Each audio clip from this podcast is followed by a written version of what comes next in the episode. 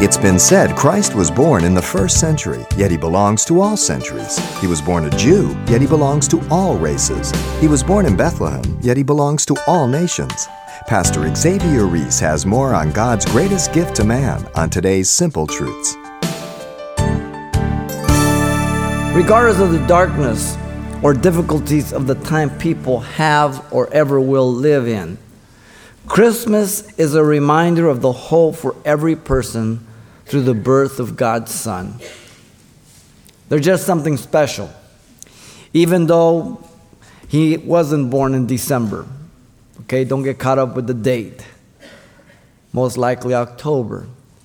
But we know there there's a time when we celebrate the coming of God's Son as God's gift to the world.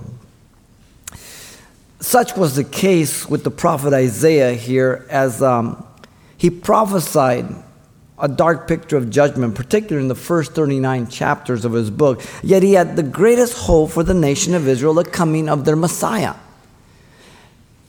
This is the hope that we have as people, that regardless where we live, what goes on in our life, our hope is in Christ, not in the situation or the circumstance. If we live by circumstance, situation, or emotions, we're dead. There have been people in generations past, part of the church, who have lived lives of total persecution, total devastation, and they have lived with the greatest hope because of Messiah. We have to be careful we don't westernize the gospel into based on the condition of our comfort for us to accept our Christianity. It is unscriptural. Isaiah is known for the vast number of um, prophecies related to the Messiah and his kingdom throughout his book. Isaiah records his virgin birth, his childhood, his being brought up there in Nazareth, his humility, his ministry in Galilee, and his vicarious uh, death and resurrection, to mention just a few. The fulfillment of the future kingdom in Zion in chapter two speaks that it will be in Jerusalem. All the nations shall come. They will flow to it. And in spite of the darkness, the greatest hope was in the Messiah to come. It's an incredible book. Benjamin Franklin said the following. Listen well. How many observe Christ's birthday? How few his precepts? Oh, 'tis easier to keep holidays than commandments. Happy holidays? No, Merry Christmas.